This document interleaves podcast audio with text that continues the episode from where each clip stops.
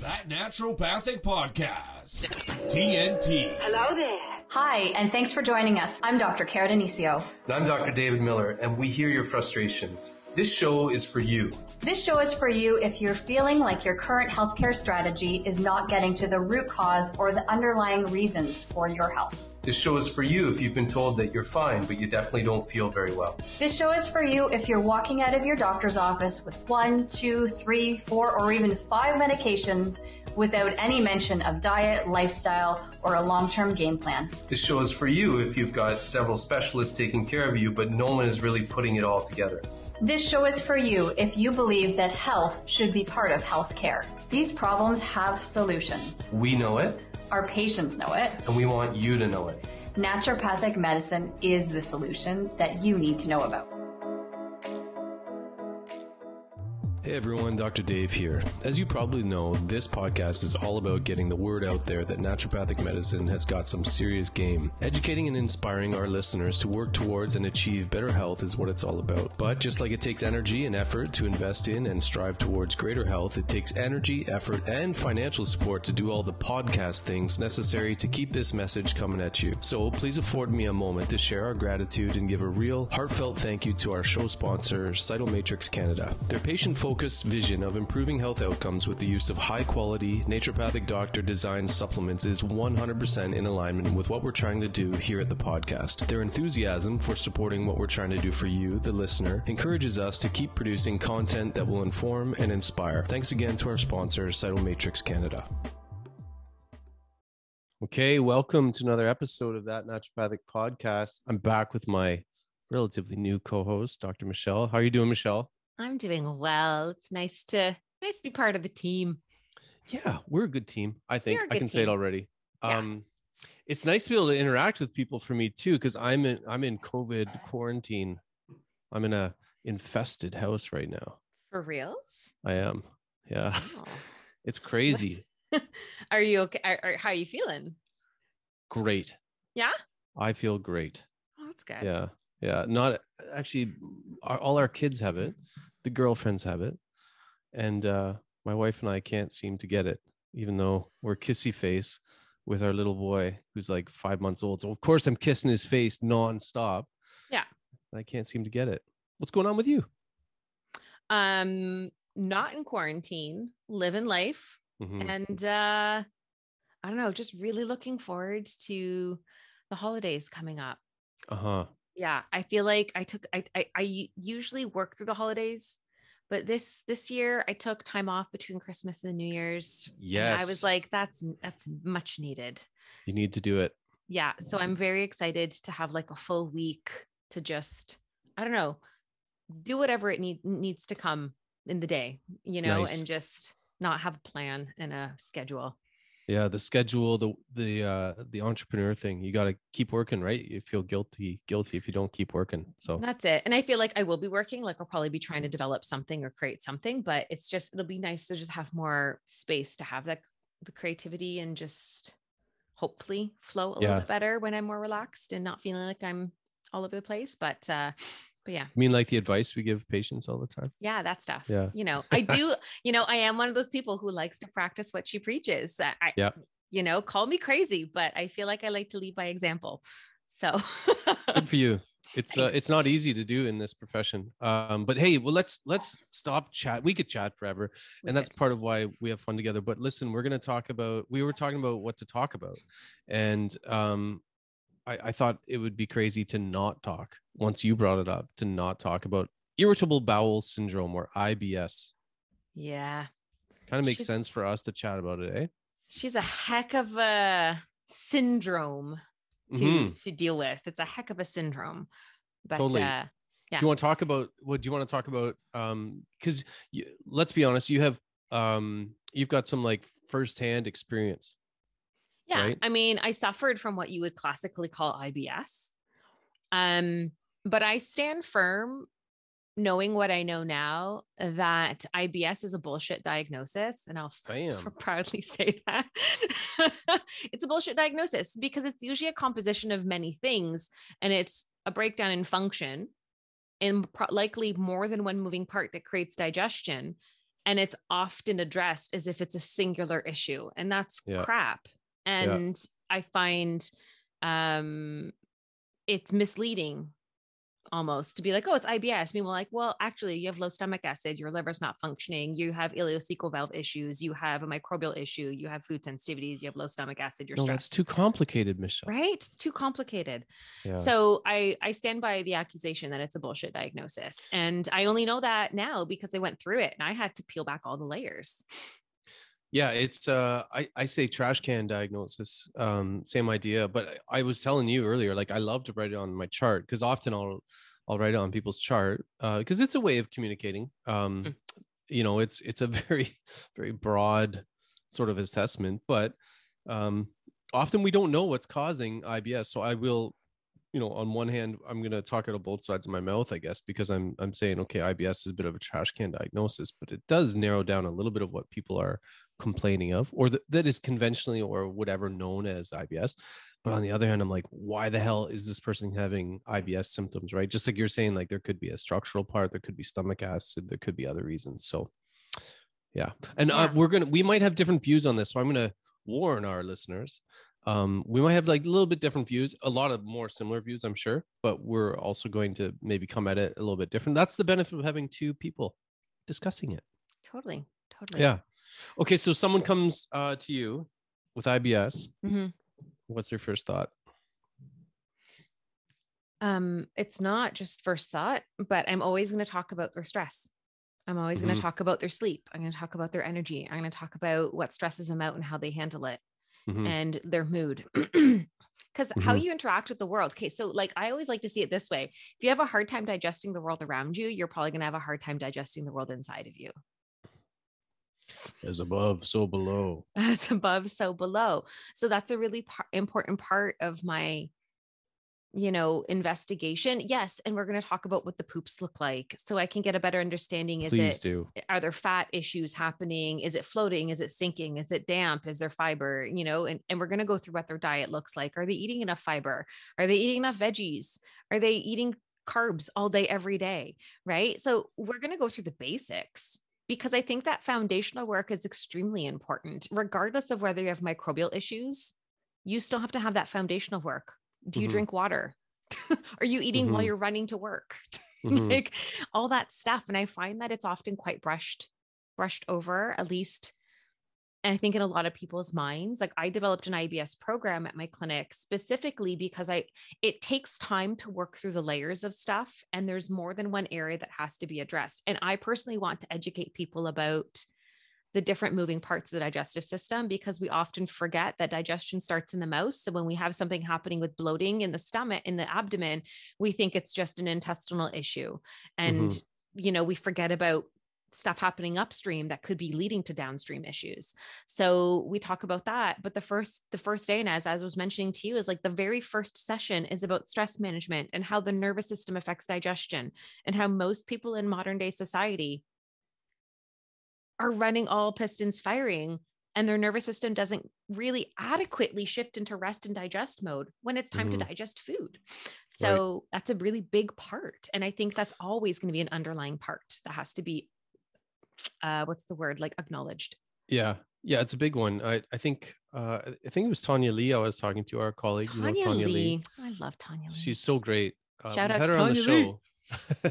we've had her on the show. She's so smart. She's almost too smart. So we have to like say, Tanya, tone down the nerd a little bit. Ah, but anyway, she's so brilliant. It's Yeah. honestly, it's unfair. great clinician too. Like just clinician. She's she's that. So anyway, Tanya Fun told fact, me. actually, when I Oh. was sorry, so when I was struggling heavily with my digestive issues, because I hit a major breaking point with my health in general, and it stemmed Mhm. from my digestive health. And I knew, even as a clinician, even with all the faculties and the knowledge and the know-how I Mhm. had, I was like, I think I need to not treat myself. I had to take myself and my bias out of the equation. And I saw Dr. Tanya Lee. Ooh, damn. It was like, I was like, didn't girl, see that juicy bit coming. That's like, awesome. I trust you with my health. I was like, let's Yeah. do this. And you'd Yeah. know who's good, right? You know who's good when you're sort of good at whatever you do. You you go to the dentist to find the best dentist. Yeah, she's great. So anyway, let's let's uh my little my little tidbit story got really Sorry. you know tangent tangential, but that, that's awesome. That's cool. We'll talk about it another time. Um, she uh she told me she got this patient i think who was having and we had we can't we cannot not bring up SIBO. She had a SIBO patient come to her, and uh, which I would say grossly overlaps if you did a Venn diagram with IBS. Oh yeah. Um, yeah, and and she was like she'd had all the SIBO things done, anti this, anti that, you know, all the all the you know the tincture of death and this and that and the other thing. And in the end, she gave the woman, I think, a nervine, and uh, like Mm. she just said, you need to like not stress. You need to like just really, really try and chill out a little bit, and that's what that's what moved the case forward. So yeah, she's a great clinician, and and uh, just to reiterate that, um, you know, your your emphasis on stress and and that sort of rest and digest thing is huge. I was having a conversation with a colleague literally earlier today. We were having a meeting, and they this person um, is not a naturopath, but they do more bioenergetic type of medicine. And their screening with regards to the testing is always to find out how how how much are they firing at all speeds ahead like what's their stress response and they measure it based on conductivity and that's how it's at the nomenclature based on the the type of testing they do um and a lot of time that's that's your lifestyle factors that's your environment that's your stress resiliency that's that's how you perceive the outside world and then choose to respond to it um he's like and if people The are not- exposome, as Dave Nelson was telling us. yeah. And if you're not willing to work on that side of yourself, where he says if he tests people in three to four months down the line, they're still not getting where they need to be, he's like, you need to go work with a psychologist or an energy healer or something Mhm. or whatever to let go of whatever's keeping you in the stuck holding pattern. Sometimes it's your own perceived stresses. Sometimes we're holding on to stuff. I mean, like I can get more esoteric and be like transgenerational traumas that are being held onto and all sorts of stuff that gets passed down um, because all of that is an added stress and it's not the tangible it's not stuff that we can grab at and lab test and bottle and whatever but it all makes such a significant impact on the body's ability to let go hmm It's hard to it's hard to uh, tell people that sometimes. Yeah. I find it's. I mean, sometimes it's so obvious, and maybe you get from you glean from your interaction with the patient that they they know that this is a place to talk about that. But it is sometimes difficult to talk about. And I've had people, honestly, Michelle, I mean, you live in Toronto, right? You're in Toronto area, anyway. Um, toronto adjacent yeah, let's go with Toronto adjacent. Um, so you have to pronounce Toronto when you're out Toronto. when that far out of town, not Toronto. And uh, so so it's probably busy, busy people. Like I see enough busy people here where I live, and um, I wouldn't say we're out in the sticks, but compared to Toronto, it is. And sometimes I'm like, wow, you do like life is too busy is something I've sort of started thinking, and because I I meet some really good people, they're just doing all the good things. They they go to work, it takes some time to get ready, then you drive to work, and then you drop, you know, you finish work and you drop the kids or you get the kids from school and then you go home and you do the the right dinner if you can and then you take you take the kids to hockey and then the next you know like it's it's it's busy. And so sometimes i find some of that stuff is hard immovable stuff. What do you, what do you say to people that are just like busy doing sort of good things? Or normal things i guess you could say. Mm, I think I think you're very right about something that the world has just become busier and busier and more clogged with distractions and hmm things that just keep you running whether Mhm. it's physically emotionally and mentally right? Hmm and it's hard to turn off. So i usually just even tell people just to remind them to breathe. It's like ta- take 2 minutes and do box breathing right? Low and slow and that's it. And that's Yeah. already a pause in your day that you didn't give yourself otherwise. And it doesn't require a huge time commitment to do that right? Mhm. and if that's all we can do then that's all we can do. You know i often reference arianna huffington and there was a book that i read and she talks about how she used she, she's a very busy businesswoman right? Um and she dedicates one hour to meditation every day because she found that it did open up her body her ability to mentally emotionally and physically be better at the rest of her day Mhm. whether it's at tasks, cognitive function, emotional responses, whatever. She was more effective and more efficient. It saved her time. Mhm. But it's hard to get people in that loop. So sometimes you just have to start with, like, okay, take two minutes at the beginning of your day and two minutes at the end of your day. You know, Mhm. and then it's just, At least that's something. just where you start, right? yeah yeah Yeah. okay Yeah. Um, what about you? Like, what's your recommendation? Well, I try and listen. It's it's it's one of those things you don't maybe know when you first come out of school, though. Too, right? It's it's kind of like a, a life experience, wisdom that you start start to sort of understand more where people are coming from, and and then I try and look through um through that perspective. Uh, like, okay, how how much time are they like sort of wasting? Say, for example, like I I remember this really busy woman, and she she was like busy doing good things. She's kind of AD, ADHD kind of woman. She's really cool, does, you know, plans her meals, works out like crazy, loves her job, whatever. But it's like, go, go, go. And then she would spend, I think, 45 or 60 minutes maybe on her phone at night. Mm. And that was the, that was the thing that, that you had to change. Uh, other people, I don't know. It's, it's, it's so unique person by person. Yeah. It's so individualized, yeah. right? These days, but, I'm a lot of people, I'm like, turn off the news how about that? That's a big Honestly, one these days. Turn off well, the, the we interviewed. So, um, Karen and I interviewed uh, naturopath uh, Bjorndal, Christina mm. Bjorndal, who had lots of uh, history with like suicidal depression, like heavy, heavy, heavy stuff. And she said one of the things she had to do as a sort of deal for herself going forward was turn off the news. Because mm. if she listened to the news, her mental state it was horrible. And I think it's just firing up your limbic system and and fear, fear, fear. So anyway, we're not we're not trying to get political here. This is just our environment, our exposome again, as Dave uh, Nelson taught us about. Um, if you choose to expose yourself to that input, better to expose yourself to like reading a book or whatever. I don't know. It's very individualized. I'm, I'm, i got. I I'm, guess I I slipped out of your question. Sorry. No, not very at all. individualized. It is individualized. I mean, I find so, something simple like just breathe because that just yeah and that chills out your vagus How do you go nerve, wrong with that? Your, mm, and everyone has to breathe, but maybe if you more consciously breathe in that moment and take that moment, just connect with yourself more, and have that quiet. Your brain gets tiny little pause, and so does your nervous system, and it directly impacts your vagus nerve, which is part of your parasympathetic nervous response which supports yeah. your digestion. So I'm a big believer in that, or other things that improve vagus nerve, like take a cold shower, hum, chant, sing, laugh, all those things, mm-hmm. right? I think people just need to laugh more in general. Yeah, yeah, like laughing yoga. Ever seen laughing yoga? No, I've seen it's amazing. Okay, that would make me laugh, but laughing yoga I've seen, or like maybe I'm, I'm probably doing like some cultural appropriation or whatever, something whatever. I, I saw some video of this laughing yoga, is what I'm going to call it. And basically, someone just starts fake laughing and it becomes infectious. And basically, in the end, everyone just starts laughing their asses off. And it's so good for you. And we need a little bit more laughing these days. But yeah, it was like it was a massive gathering, I think, in India uh, that I saw some some coverage of, and got someone just fake laughs to start it off, and That's everyone's amazing. laughing their ass off by the end. It's amazing. Joy is contagious yeah. joyous in, in a good way contagious in a good way. it spreads virally. Yeah. Trigger words. No. Got that facebook? Got that? Picked us up on that one? Anyway we just got tagged for some covid tag didn't we on yeah. something? And we, had, we, ta- we tagged on something that had nothing to do with anything. Not things one are, word was brought up on there. Yeah the world yeah. is a very interesting place these days but i so would now we're just for, going to bring it up. Yeah so we're just not going to shy from it now. But but just get back to our our because you and I just reel it back in, Dave. Sorry. Reel it back in.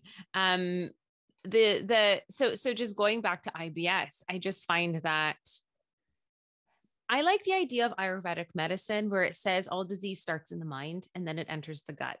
And then they have a chain of command at how it like permeates the rest of the physical being. Mm-hmm. And I very much believe that. Mm-hmm.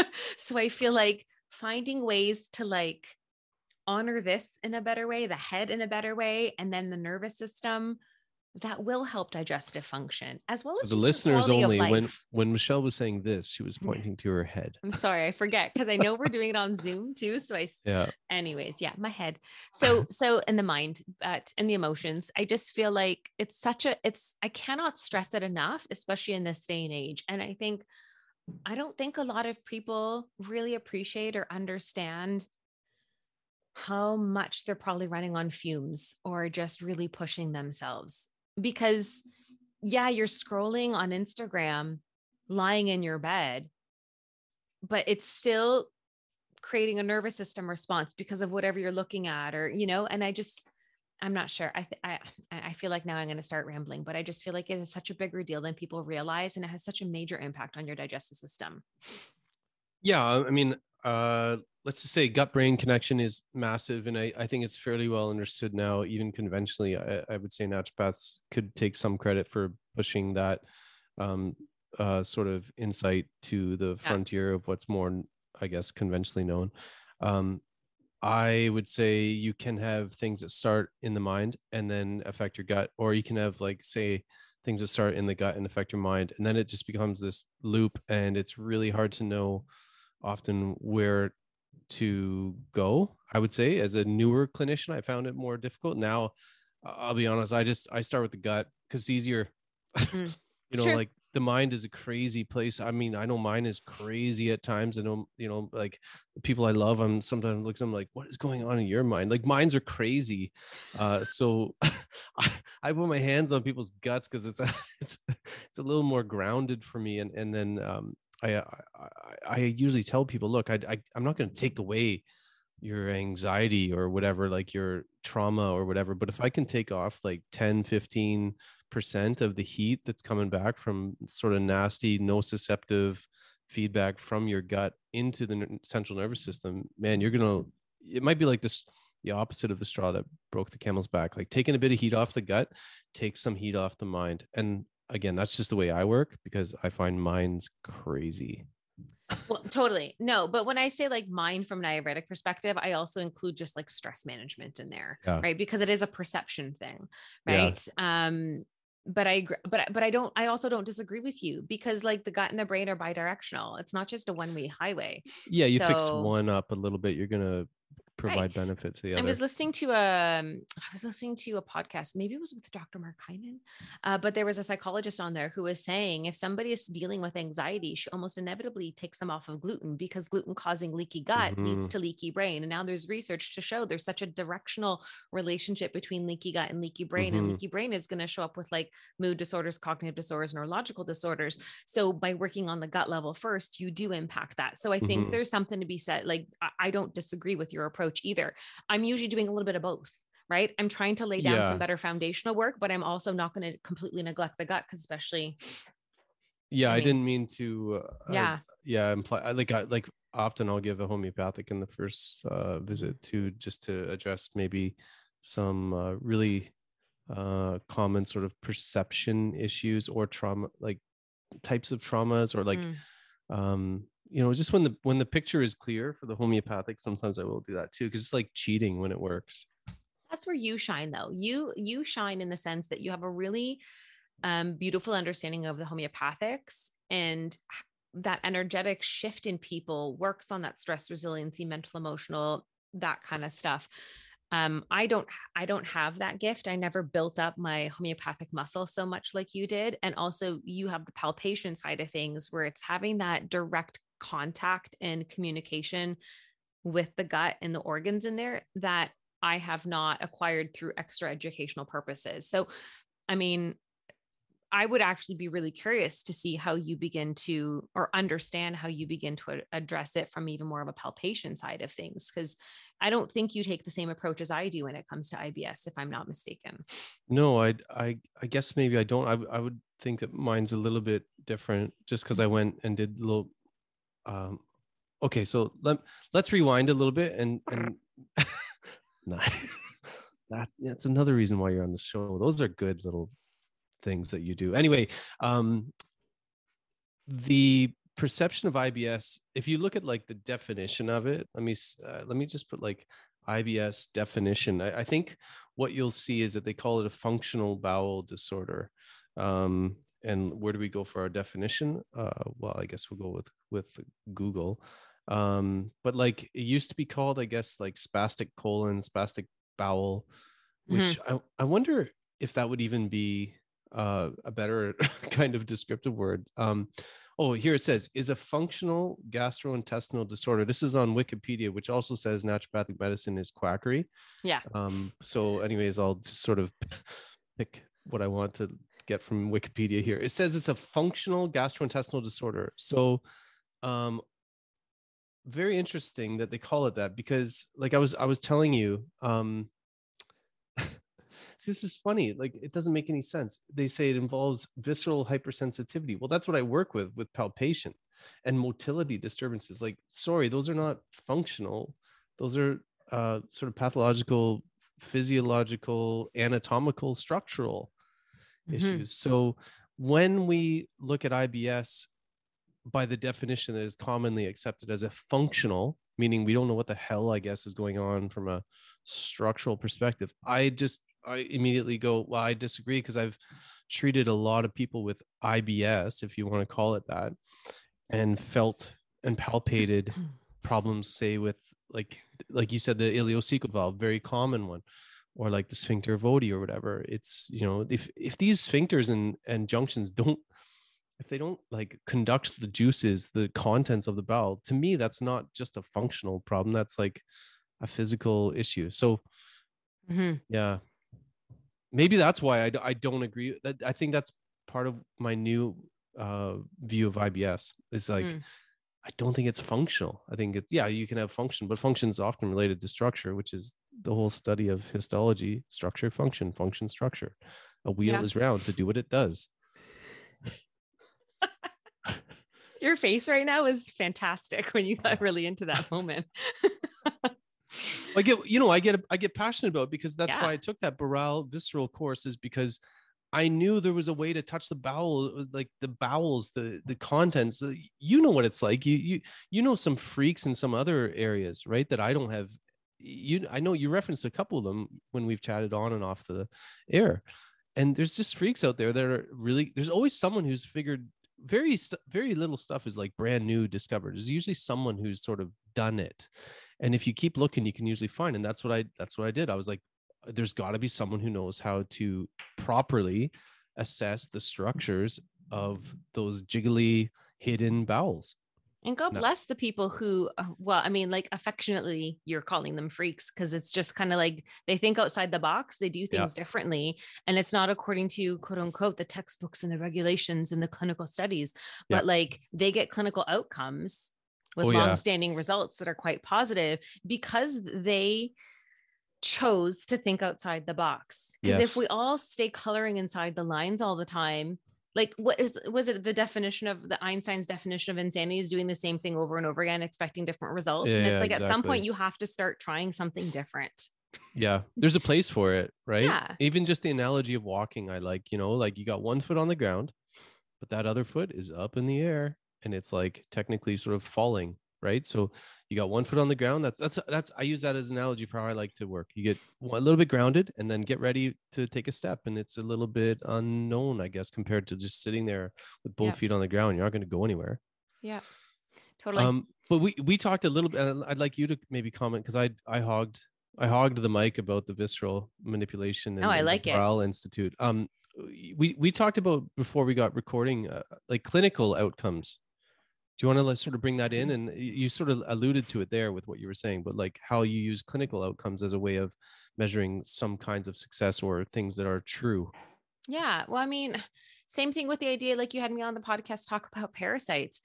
I'm ruling that out when people come in for IBS. You know, you Mhm. are going to have microbial issues in addition to this. Um, and I'm going to have people try the baking soda challenge and things that aren't necessarily seen as like, oh my God, diagnostic. And I was like, well, might be not, I might not be diagnostic, but it can start to lead me down the right direction Yeah, narrow things down for sure. why not is it Yeah. going to hurt them not at all right? Right. so um you know i might have people check their stomach acid in a rudimentary way like that i'm going to palpate their abdomen i'm going to check the valves i'm going to check around the gallbladder i'm going to check around the pyloric sphincter to check around the ileocecal valve because according to my palpation skills that's what i can handle because i don't have i haven't taken those courses like you do and i'm you know Those I'm are a key money though. What you're doing, Py- yeah pylorus and ileocecal valve, key money. Yeah, and I and I think I even began to implement that based on our discussions because you hammered that in, and I already understood the significance of them, but um, I wasn't applying it as much. So now when I do an abdominal exam, I'm always going in, so doing regular palpation and then getting in on those and seeing what people's reactions are, right? And and a lot of times people feel like crap in those areas, right? They're Yeah. like, "Ooh, that's that's different from your previous sense Mhm. of touch." And I'm like, "Yeah, okay, I'm making a note of that one." Yeah, and I'm sending sure. them home with how to do a release, a valve release, so they can do it at home. Or we're doing castor oil packs, and you know, there's there's you, there's a lot of different ways to approach this. There is no one size fits all, and like you said, you have to work with the person, even from a stress resiliency place. Now, that being said, I am looking at food sensitivities. I am looking at microbial issues. I am looking at stress. We're working on making sure all the moving parts are good, but I think sure SIBO is a huge overlap with IBS. Um, but once that microbiome is once you've once you've kicked out, I guess, some more of the pathogenic or rebalance, because some of it's even just opportunistic microbes that are part of who we are, like yeast and Klebsiella and all that kind of Mhm. stuff. Sometimes it's not even about completely kicking them out. Sometimes I show people results are like, how do we get rid of it? And I was like, we don't get rid of it. We bring it back into a state of balance. And that's Mhm. a very different way of doing this that we have to understand that there's a differentiation between that. But then there's still, you still have to like clean everything up after. Right. And I think a lot of times when they start to feel better, it's like the, the client falls off. And even as much as I've prepped them to be like, okay, well, once we finished eradication, we're not done. We have to refertilize the area. We have to improve the terrain. We have to strengthen digestive function. You still have to keep up with the stuff to calm your nervous system so that your your digestive system gets the right messages and cues for optimal digestion, right? Um, work on stomach acid, work on liver, gallbladder, make sure you continue to poop, right? And and and have that flush and flow so that things don't get backed up and cause issues and maybe it requires going to see an osteopath that does visceral work you know i do refer to that because that's not my focus Mhm. um so i do see the relevance in that too but even you know you're doing such a good service if if you feel the person's abdomen say around that pylorus area or the ileocecal valve and you go you touch that area and there's something very different feedback is very different from the patient that you've already done so much good for them when you refer them on right? You've you've already narrowed it down to some major contributing factor and i think we talked about this before you don't always know what is the the one moving piece but you there's a few big ones and and if you refer someone on for for that it's a big piece really big piece. I just thought i'd say here's the rome criteria for um oh yeah i've for seen ibs those. Um rome 4 criteria uh, includes recurrent abdominal pain on average at least one day per week in the last three months associated with two or more of the following uh, further cri- uh, criteria related to defecation, associated with the change in frequency of stool, or associated with the change in form, which is appearance of stool. So, I mean, I'd say most people I see are in much worse state than uh, one day per week in the last three months. I don't Yeah. know about what you. yeah the rome criteria is kind of like okay well that's cool but usually people are suffering every day Yeah, all exactly. day bloating is astronomically affecting their quality of life on a re- daily basis Yeah. um, and it's usually bloating i find like people i i have people come in had this one guy come in and he was coming in for oh my gosh what was his major concern? But then he was like and then i realized that maybe my poops aren't healthy. He was like and the only reason i knew that he's like because i was looking for a georgetown clinic. They recommended somebody recommended this clinic and i looked at your video on your website and you started discussing normal poops and stuff and he's like and i just re and i realized i was like oh maybe my poops aren't normal because his poops Mhm. were super runny and he Mhm. just assumed that was normal for him I've had a few and like a lot that. of a lot of people just don't but bloating bloating for sure people don't like that and they yeah, they know. haven't yeah, because visceral sensitivity is nasty when you Yeah. when you feel uncomfortable in there. yeah so i find Yeah. bloating really gets people in the door and then a lot of people have Yeah. a, a big It's pretty- with yeah like say you've had loose stools like that guy most of your life, you might just go, okay, I don't. I guess I have looser stools, I, or I have this. That's the way my stool is. Okay, whatever. Mhm. But when you have bloating, I think most more people perhaps would have an innate understanding that that's Yes. not normal. Plus, it's accompanied with pain, probably. So major discomfort yeah yeah, take it firsthand when i looked like i was like three to four months pregnant by the end of the night and just like writhing in pain right. it's not fun it's not fun okay so let's let's talk about um, some interventions and stuff that we were sort of alluding to when we when we chatted uh, uh, before we start recording like about prebiotics probiotics um, which is one uh, probiotics i'll just let me just say right away it's one area in which i am a dissenting naturopath so Um, we will let Michelle, she can handle that one. But like prebiotics, probiotics, fiber, colon food, uh, in terms of like in- interventions, I mean, obviously we can say, Michelle, yes, we treat the person. So if there's a gallbladder issue, we treat that, blah, blah, blah. But like, what are some of the sort of, let's just give the people some easy, low hanging fruit stuff that sometimes you find yourself prescribing on a regular? Um, first of all, I used to be the person that would often, I was like that typical textbook naturopath, as predicted, often giving a probiotic within the first couple of visits. Mhm. Now, I almost never give a probiotic at the onset unless Right. it's very spe- case specific, right? Usually, I'm working on bringing down the microbial growth that's pathogenic.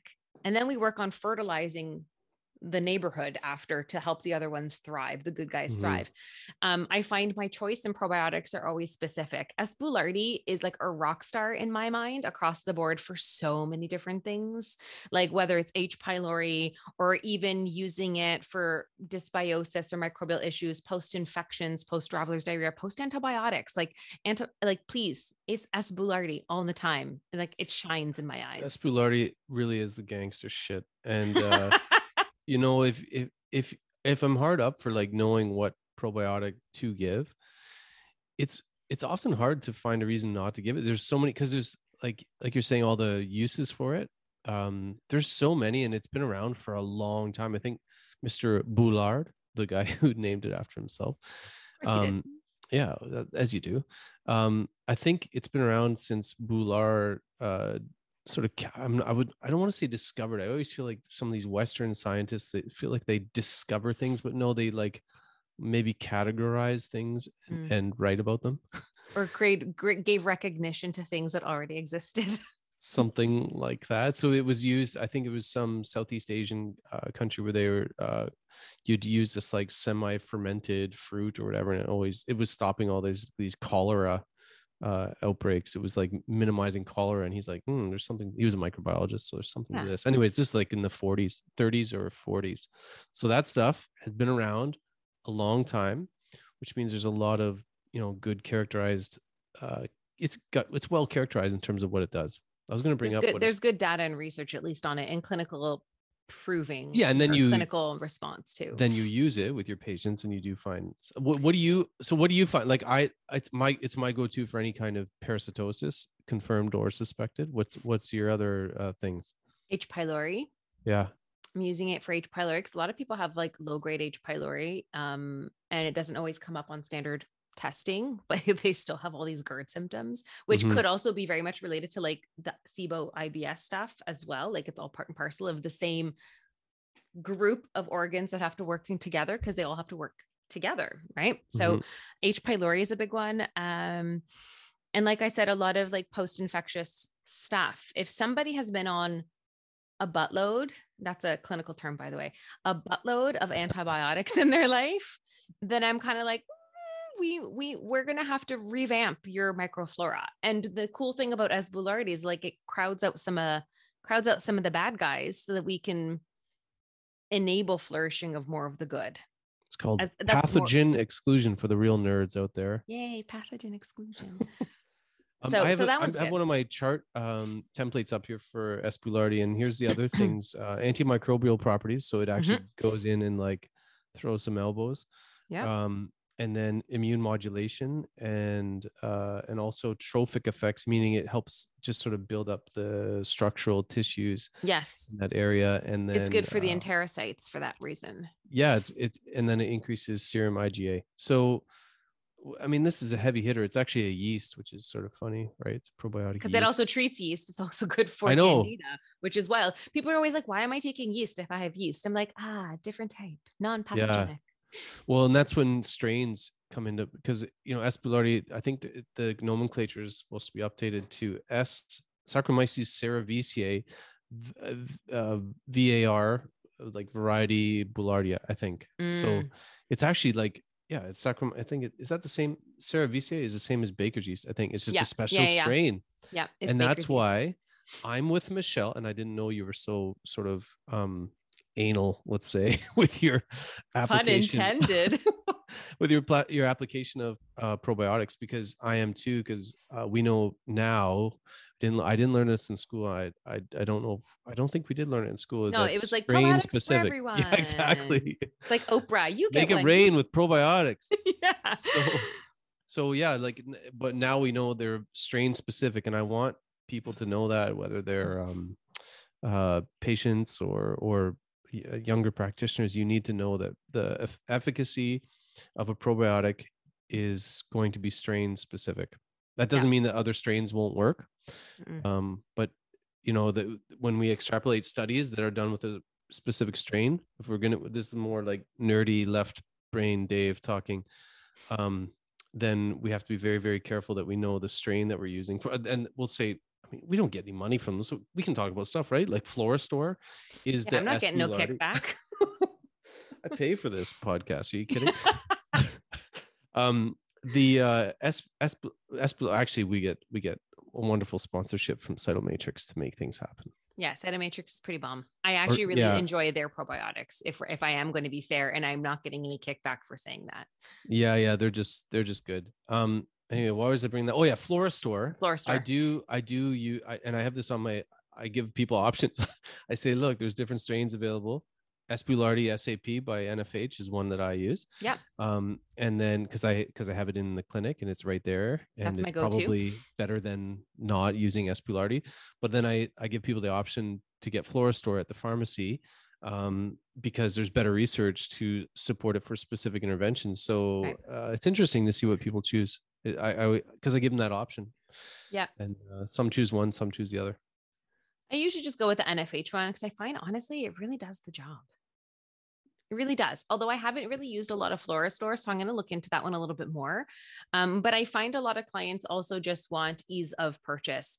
And Yeah, at my exactly. clinic, It's at my clinic, we have what we need, and at my Etobicoke clinic, we do things on Fullscript, and that's the one that I'm going to go to if I'm going to choose Yeah. um, an S. boulardii.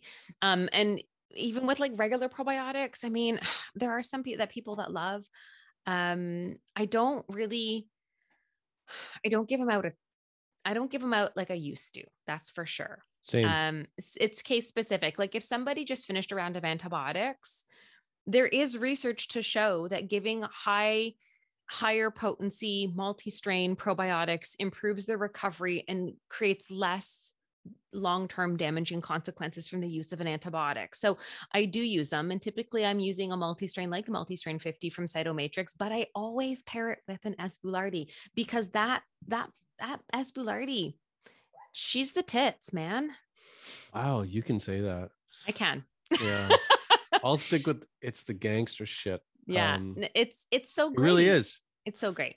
Yeah. Uh, there's probably some real benefit from using a, couple of these uh, things together. Um, but again, with the reason, if you start to go down that sort of real left brain research stuff, we need to know more. Uh, the other probiotic, I- I have two other ones I use a lot. Mm. Uh, the other one that I use, very easy sort of indication, is Renadyl, and I use it for renal conditions. So because Mm. because it's so cool because the little bug, it eats uh, it eats basically urea end products. Uh, sort of like yeah. So anything that sort of injures those those ammonia derived um you know ammonia detoxification so like urea cycle all that sort of stuff those things that hammer the shit out of the kidney this probiotic eats them Dope isn't little that so cool That's I a think dope that's- little bug. it is so i mean they all do that they all have that sort of they eat you know i'll Yeah. eat this then they crap out whatever they their metabolic end product then another bug eats its crap and then Right. And that's, why that's we are happy. an ecosystem and not a singular bug. exactly Because there always has to be something to clean something else up.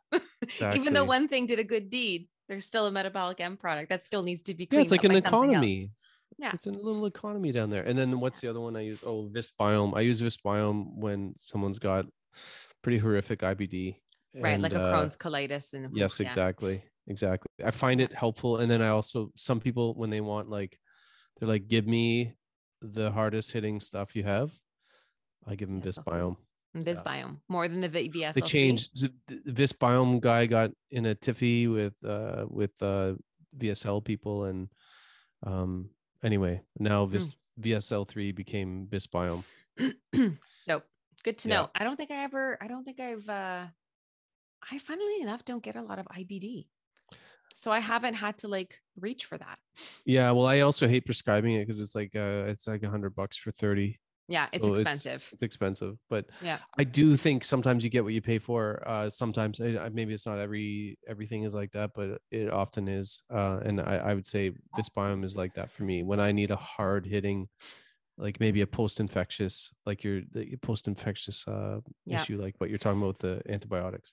And I do appreciate the whole you get what you pay for because there's so many people that come in with I got this from Costco. I got this. And I'm kind of like, Yeah. ooh. And then I'm looking at the quality and or they're like, I got it from Shoppers Drug Mart or it's a prescription version or something like that. And I, in my mind, I'm always like, let sup like let pharmaceutical companies excel at pharmaceuticals, let supplement companies excel at supplements because there's a big difference. Cause you know, I find that the supplements get the shitty end of the stick if it's made by a pharmaceutical company. There's like red d red dye and talc and titanium can- dioxide and poor can quality that way. vitamins. And sometimes I'm kind of like, ooh. Um, although things like Florastor are great. Exactly, Um, it's I owned don't by I Big Pharma. But I find that those are far and few between those those shining products, unfortunately. No, I I have to agree. uh, Like I I remember buying my grandma some fish oil, and I I got it from like Mhm. whatever from the pharmacy, and I opened it up. It smelled like shit. It was it was rancid. Like so Oh. now we don't have like a we don't have an effective product. We actually have a product that is going to contribute to like you know uh lipid peroxidation and make Yeah. things way worse. You know, and Yeah. it smells like crap too. But oh, you know, more importantly, it- it's it's horrible for you to take. So never take your fish oils if they smell like uh Please oh, don't. And old yeah. fish.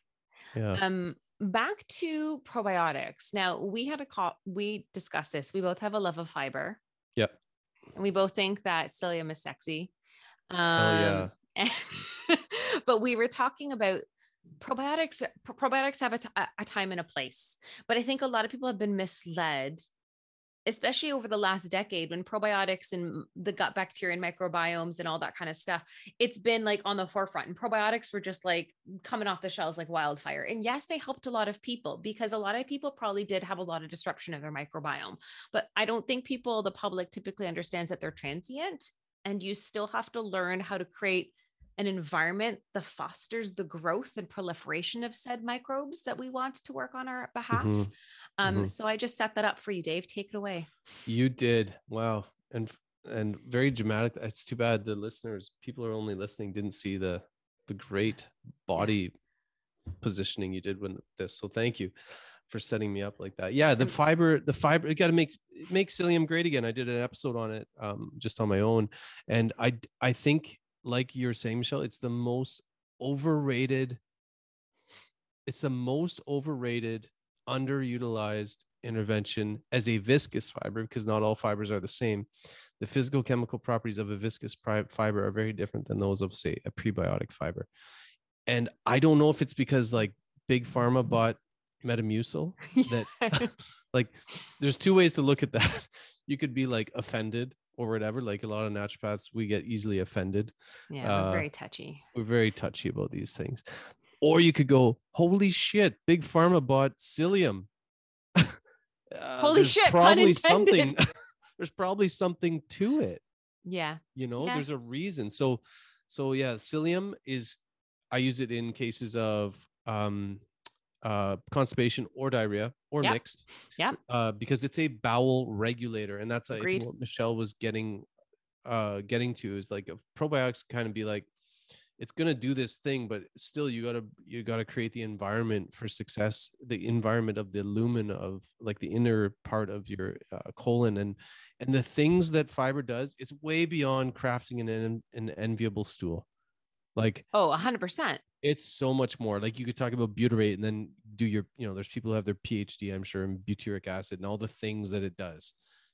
So you're gonna have effects on the brain, cancer resilience, and all this from taking Metamucil of all Immune things. system, inflammation, nutrient absorption, production of vitamins and nutrients. Like, you know, like it's and supporting the bugs that help you make those nutrients and vitamin. Yeah, it's crazy. I mean, I understand sometimes in this day and age when people's microbiome has been thrown off so far to one extreme, adding in like this is the typical person who has IBS. The healthier I eat, the worse my symptoms get. That's a very That's it. I, find that people like, well, when I try to eat vegetables, I feel worse. So that's why I just eat bread and meat. And I'm kind of like, ah, okay. So you can't what do you just, think of you can't okay Mm. circle back finish and then Yeah. come back to that you can't go in guns blazing with fiber in that Yeah. particular situation but i but but the end goal is to always get them to eat a more fiber diverse vegetable diverse diet. Because i did like you say um psyllium we say psyllium is sexy. I think i even did i watched a webinar where they said making making fiber sexy again was the name of the, the webinar. You would have loved that dave. I would and they talked about how the diversity of the microbiome is extremely vast. And just like us as humans, we don't all have a particular flavor for eating things and, and stuff like that, or different cultures eat different kinds of foods and different vegetation from different places. Same with our microbiome. They don't all eat the same fiber. So you Mhm. do need to have a good variety of it as well to like have a flourishing, diverse microbiome as well. But you can't Mhm. go in guns blazing because then you're just going to set people's symptoms off because when bugs eat they ferment when they ferment they create gas that's the purpose of fiber right but it's also just like is there an imbalance and is the are the bugs in the wrong place and that's what has to be addressed first and then the goal is always to bring these healthy fibers in at least that's how i approach it No, that's really good. I think I want to circle back to what you were saying about the healthy. what did you say that you say it? You're s- say it in your own words. The healthy foods. What'd you say? Oh the healthier people eat the worse they feel that thing Okay. So I remember a woman I had. She, uh, the a woman I had in the clinic. That sounded bad. A woman I had in the clinic. She uh, said she could only eat like bread and sort of like really easily digested sweets. mm-hmm. like like you're saying that the healthy foods even if she wanted to she felt terrible so this there's a couple things i want to say from this number one um be nice to people who eat like this sort of shitty food because uh i'm not talking to you michelle. No i know but i just like i'm just laughing because i just like the way you articulate things is great. Go okay on. so be nice to people that eat really shitty nutrient uh devoid carby sweet things. Why? Probably because it hurts their stomach to digest anything that's challenging and i say stomach uh precisely not mm. flippantly meaning your whole abdominal contents. Stomach as the organ stomach. Yes. Got it. People often feel really shitty eating some healthy food and you have to be nice to them because there's a reason they're getting like a a response when they eat something that's a little bit more challenging for their digestive system well the stomach digestion. So we're talking maybe protein or or some like denser fiber or something where the stomach's got to do a big job. Yeah. you throw some bread down there it just melts so Just easy. stomach doesn't glue. have to do shit. Yeah. right? Stomach doesn't have to do anything. Basically just melts. Even if your ph sucks it's gonna like melt it like so it doesn't incur any sort of sensation of crappy sensation feeling which then makes people not want to have it again because now they have an association that they've figured out i feel really crappy when i eat that food that's healthy. Oh that bread looks good. Mm, there i feel it's like a relief. Mm-hmm. So there's that and then the second uh, point i wanted to like pull out of that little gem that you that you said that clinical gem was that you know that's a good sign to work on the stomach proper Mm-hmm. when people can't take or upper G, like let's say more uh more likely to include this uh, um the upper gi in in Mhm. general say the upper gi so like stomach liver pancreas gallbladder that area and possibly- mastication well, yeah, of course. Yeah. And possibly, um, yeah, because you, got to chew. I mean, I mean, yeah, I, I'll, I'll, there's another point I have to say about that, but I think I talked about it in another. this is gonna be a long podcast guys get, get oh ready God. Okay. go on go on i love i love your stream of thought keep going Okay. So yeah, this, this, uh, the stomach, those are stomach symptoms, basically, is what I'm saying. And Cool. so maybe double down on your treatment of the stomach, even though it looks like maybe a colon problem, say the output of stool is off or gas, whatever. Double down on the stomach when you when you have that issue going on where you have like an inability to digest foods that are say um, more fibrous or high protein meal. If someone comes to me and say I can't digest a high protein meal and I can't digest like you know like a heavy fiber containing meal, then but I like some bread. I'm like okay, we gotta we gotta talk about your stomach, and that's where your initial part of our talk comes into with the vagus nerve because vagus nerve is more in the upper GI and anyway.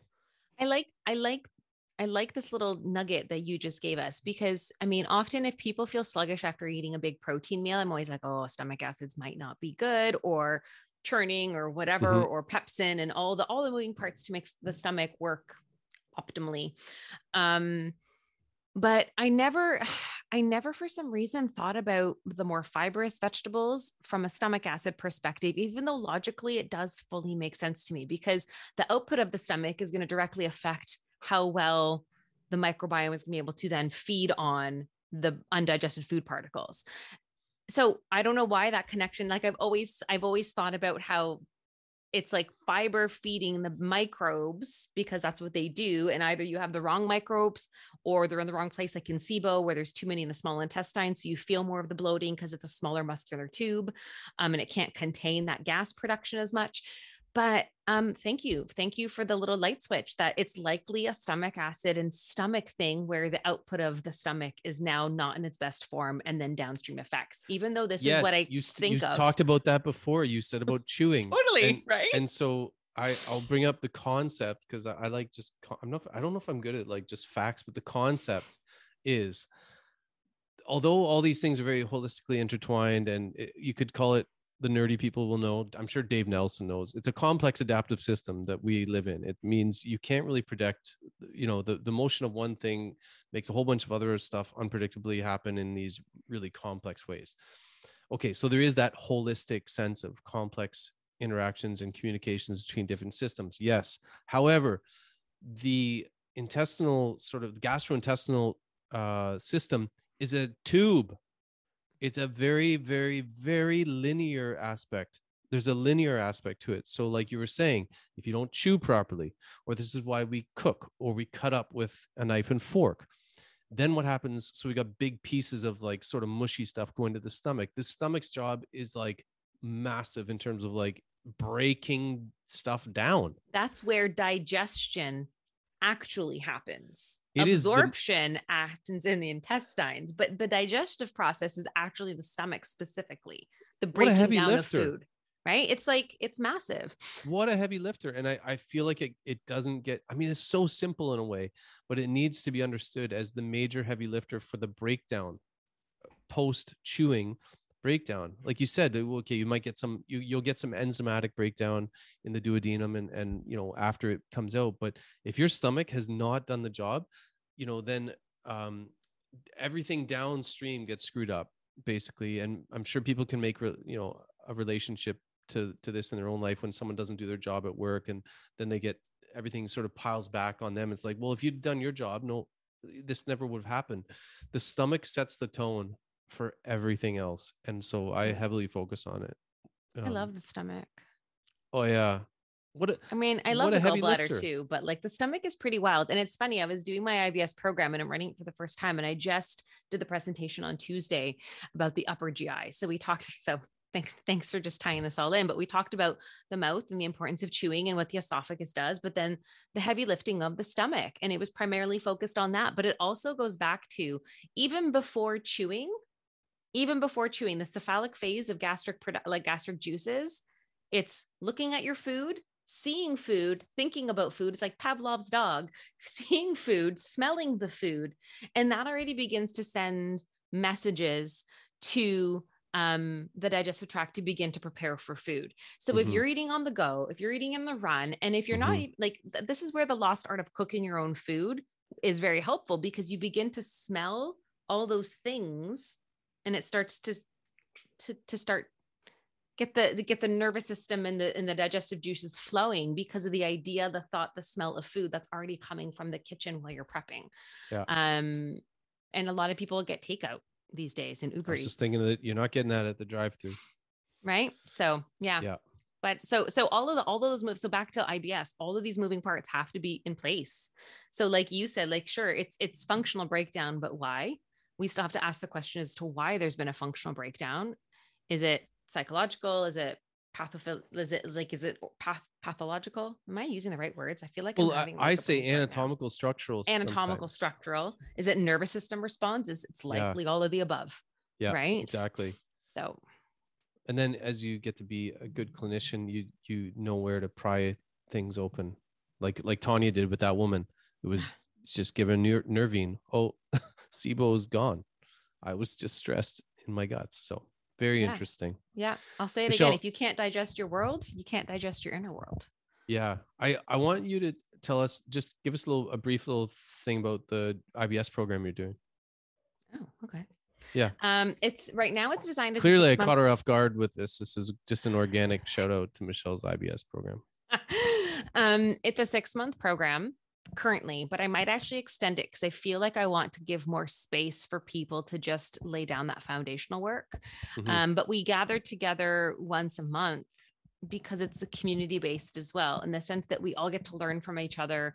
And I find that when people are struggling with their health issues, they often feel very alone and isolated. And when you can have a sense of community and connectedness, I think it elevates people's ability to heal, just like the stress factor. If you are feeling like loneliness is such a limiting factor to healing, right? So, um, people's psychological well-being can be lifted by knowing like their strength in numbers and and and they can support each other and there's communication between the monthly check-ins um, so that there's i don't know we can be each other's cheerleaders. Um, so that's part the promise of the program but it's also a treatment-based program.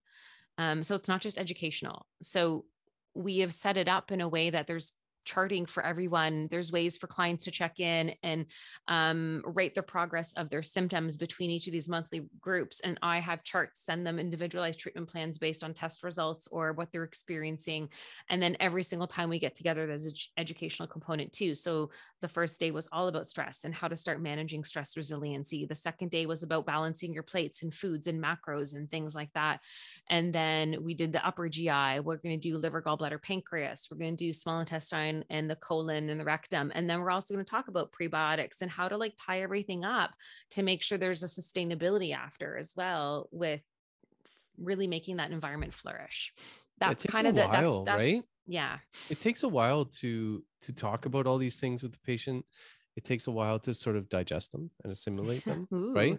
Yeah. right but it does right so that's I, I think it's great that you're doing that sometimes i think sometimes i get lucky and i i get a case moving real quick but eh, a lot Yeah. the, the longer i'm practicing i'm thinking there's a real space for for things like this where you can sort of educate uh people for some of the stuff they can do on their own or on their own time and and then the of course the community support and and uh, all that. We know that that's hugely important uh, Well, when we're what, what- uh, the the program also includes testing for microbial stuff, and microbes sometimes, depending on the energetic, mental, emotional state of the person, they don't always let go to the speed that everybody would want to happen, and it means you have to pivot or re or or change change your approach or and then if there's parasites involved if there's yeast involved if there's bacteria involved and yeast isn't always easy to get rid of and that could just very well be an underlying issue for why people are feeling the way they feel. So I want people to feel like they have the space to allow for pivoting to changing to to to to give them the chance to go through this process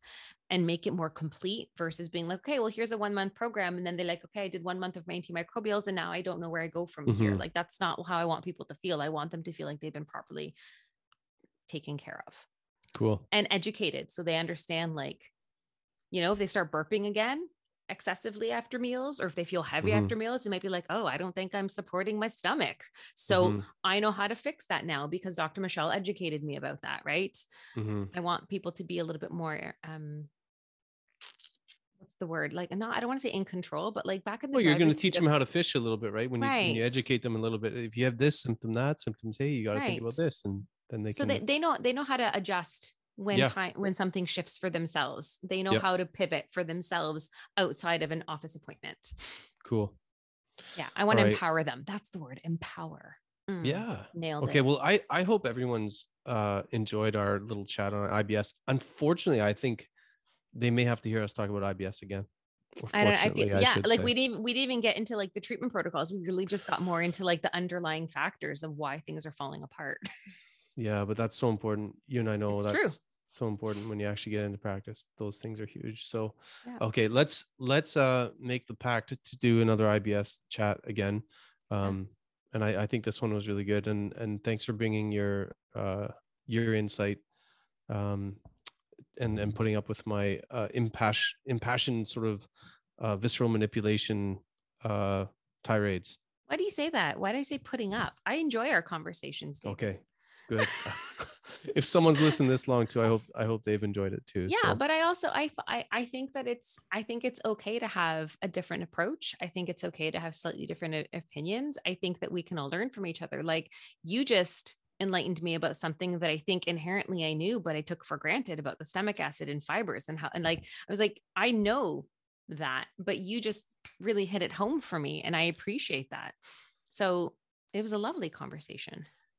Well, thank you for the love in too. So that that was you knew all the things I already said. You just reframed them. So okay, there's the the love ins over. The podcast episode on IBS is over. Thank you so much for listening, and thank you so much, uh, Michelle, for being an awesome co-host. Yay. Okay, we'll talk to you next week.